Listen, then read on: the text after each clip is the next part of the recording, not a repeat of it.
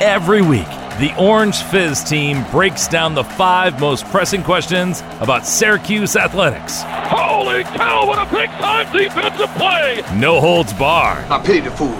It's the Fizz Five. Five! Five.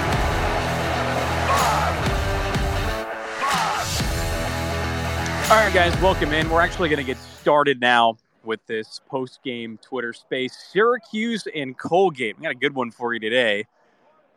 Good for analysis, not so much for the team. Syracuse just fell 80 to 68 to Colgate, falling to the Raiders for the second consecutive year after a lengthy unbeaten streak against this Colgate program. But all of a sudden, that table has turned.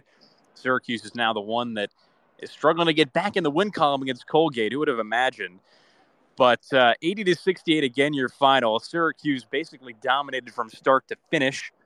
And your headliner for this one, at least in my opinion, is that this was as bad a game of basketball as has been played inside the dome in at least the last five years.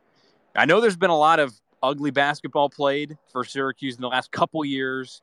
You know, the Pitt loss in January, the Duke blowouts the 34 point game against Virginia a couple years ago that started a season. But this one was as ugly as it gets, top to bottom. SU couldn't shoot the basketball. It got out rebounded in this game, looked or- disorganized on defense, terrible on defense. And we'll talk a little bit more about that in a minute. Couldn't hang on to the basketball under defensive pressure from Colgate and didn't find one another with passes. But other than that, you know, as Syracuse looked great apart from those key areas.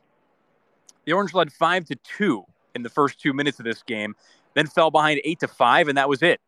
It was not a close game. Syracuse did not play very well from behind and never got another lead after the first couple minutes. So, for all that Colgate did, the Raiders didn't have to press, didn't have to play from behind, didn't have to deviate from what they wanted to do, and just controlled the game from beginning to end. And if we look back a little bit at this series history, now Colgate's largest win in the modern era, which I'll call 1960 to now over Syracuse, is 18 points. And that was back in 1960 in December of that year. Today it was only 12. Last year it was 15. One of the biggest wins in this series history was 24 points, all the way back in 1911. For games that weren't football scores, that was the largest I could find. So somehow Syracuse doesn't lose to Colgate for 59 years on the calendar, and all of a sudden is getting run out of its own building by a Colgate team that hasn't beaten the Orange by over 20 points since William Taft was president. And last year we talked a lot about John F. Kennedy. Colgate broke that streak, hadn't beaten the Orange since he was president. Well, SU just did barely save itself from losing as badly as this team has in over a hundred years. And I see we've got a request here to speak. Tanner, I see. I'll get to you in just a moment. I'll be glad to hear what you have to say about this one because I'm sure a lot of people do. But um, overall, in my opinion, maybe the worst game of basketball played by Syracuse, at least at home, in the last couple years. And defensively, one of the worst performances put on by a Jim Boeheim coach team in some time. It's really difficult to say just how badly this ranks among other games, but uh, just from the eye test against a non conference opponent and at home early in the season for games that you're really supposed to win, this was, especially on defense, as bad as it gets. So, Tanner, I'm going to yield the floor to you. Hear what you have to say in this Fizz Twitter space. Again, this is Carter Bainbridge for the Fizz, but Tanner, love to hear what you have to say about this. All one. I'm Go saying ahead. is Jesse cannot be our. He's a he's a center, and we got to find a another guy that can score. Bunch and Taylor have disappointed me the whole year. And that's all I got to say. But we should have not lost to Colgate. And Joe just threw up some terrible shots. Benny was the bright spot today.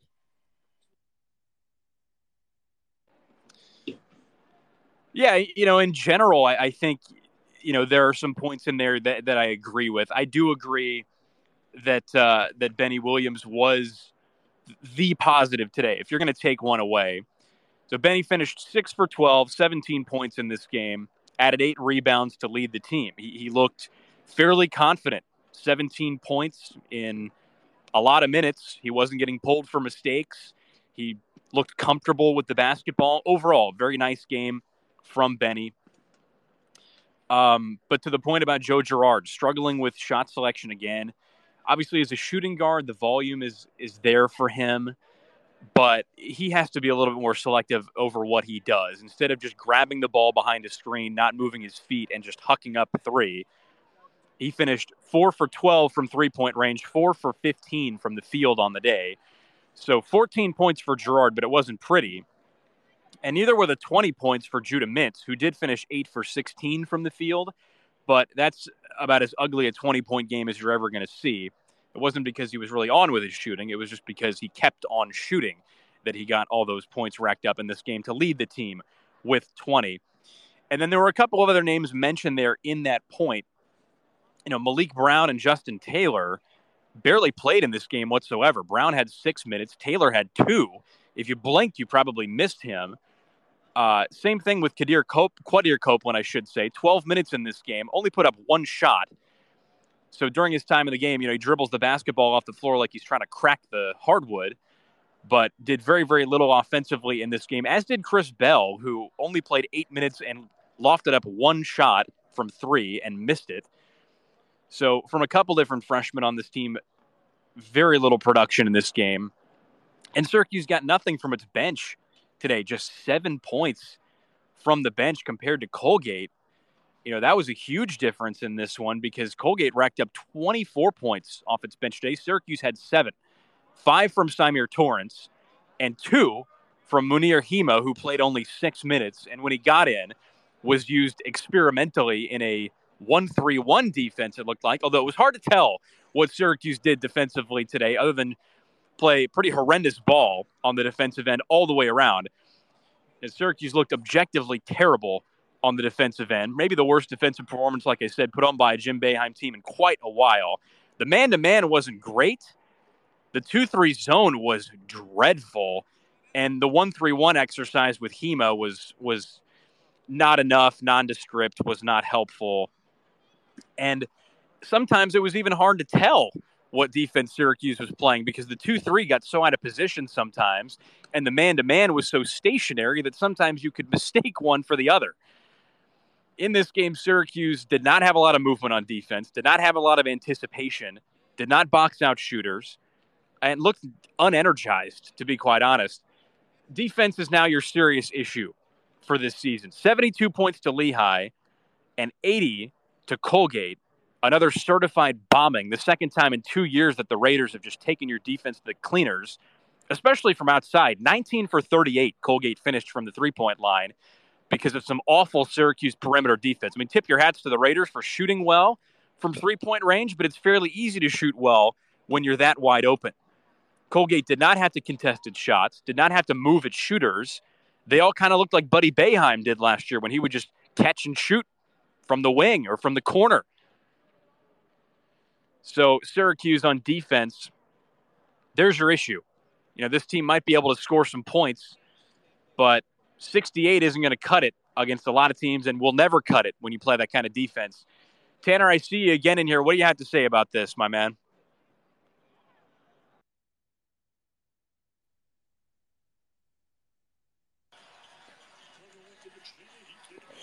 I got two questions for you. Do you think we'd have a better lineup if we moved Benny to the three and Maliq to the four? And uh, what did you think Symir done at the three? Do you think he done good or bad?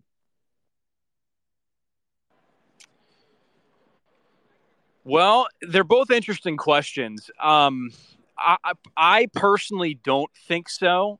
Um, to, the, to the answer to your first question about uh, Maliq and um, who, who'd you say again? Sorry, was the second name in there? Move Benny to the three and Maliq to the four because or Bell and Taylor's isn't doing anything, and I think Maliq Got would it. be better on the glass than Benny. Got it. Yeah. So I thought about this during the game with with Maliq Brown because we saw very little of him, And I was thinking, man, he's kind of a big presence inside. Why don't they use him a little more because they're struggling with rebounds? But then you look at it, Benny Williams is actually taller than Maliq Brown by an inch. It's not that big a difference. But what Benny does have that Maliq doesn't is just a little bit more experience in this defense. And I think that's the important part for Syracuse right now, no matter what it does, is it needs some guys on defense who know where to be, know their assignments. I'm not quite sure that Maliq Brown is that guy right now, especially because he isn't playing at the end of the day, Jim Boeheim knows whether these guys are ready to play. Maliq Brown has talent, he has size. He's done some nifty things beneath the basket offensively, but I'm just not quite sure he's that guy right now. And with how Benny played today, I think that he stays where he is because you need the scoring. Defensively, you can work on things, but you don't want to cost the guy confidence when he just had maybe his best performance in an orange uniform throughout his whole career. And then the other question that Tucker had was about Symir Torrence and what we've seen from him. To be honest, I, I think that for Symir, we haven't quite seen uh, the work that he put in on his shot to be quite evident yet. He didn't have a very good day offensively today. Led the team in assists, and that's his game. But to be honest, what I've seen from Symir is just more of what he did last year. Two for eight from the field, Torrence finished today and did distribute the basketball, but sometimes you need him to do a little bit more offensively. And he's got the confidence now to shoot, put up eight shots, but two for eight was a little bit of a problem. And about halfway through the first half, he took some especially ill advised shots and hit the bench and got a serious reaming from Jim Boeheim. For those of us on Media Row who looked over at it, he was talking to Torrence for a long time, and it was not a friendly conversation. At first, Torrence seemed to be answering him about something, but eventually it was just Boeheim kind of talking to him, and it was one sided, and Torrence was simply responding with a word or nodding his head or something. So, you know, maybe some emotions there on the sideline, maybe something flared up there between Torrence and Boeheim. It's impossible to know. And you know, neither one of them is going to talk very much about it, but it's a symptom of a very frustrating night for Syracuse and a frustrating night for Torrence as well, personally. Um, just going back to this team, you know, we're wrapping things up here on this Fizz space. It's gone on long enough, and we talked about some things here on the space. There is plenty to chew on for this team, but all in all, Jim Boeheim said before the season that this is a tournament caliber team. NCAA tournament, he meant, not NIT, not CBI, but he meant the actual big dance. Well, sure didn't look like it today. And nobody who watched it would agree with that point about it being a tournament team. They'd agree that it was a poor showing. And if Syracuse is better than this, it needs to prove it and very quickly because non conference only lasts so long. So for Syracuse, the upcoming tests, perhaps easier on Saturday against a Northeastern team that finished last in the Colonial Athletic Association last year. But this is a Colgate team that was picked to finish decently in the Patriot League. So Northeastern not quite as hefty a test, at least on paper. But if Syracuse plays as poorly as it did today against the Huskies, well, the Orange might be one and two by the end of the weekend heading into Thanksgiving, and that is a result that nobody wants.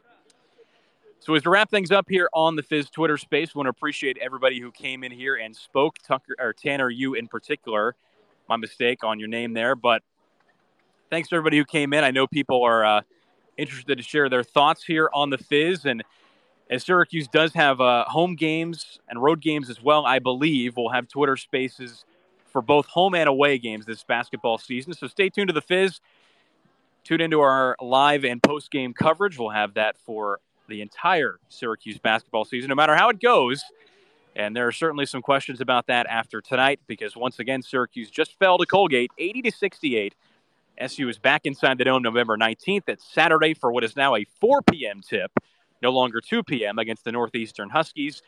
But for now, this has been Carter Bainbridge for OrangeFizz.net for our post-game Twitter space. Signing off, and we'll see you next time.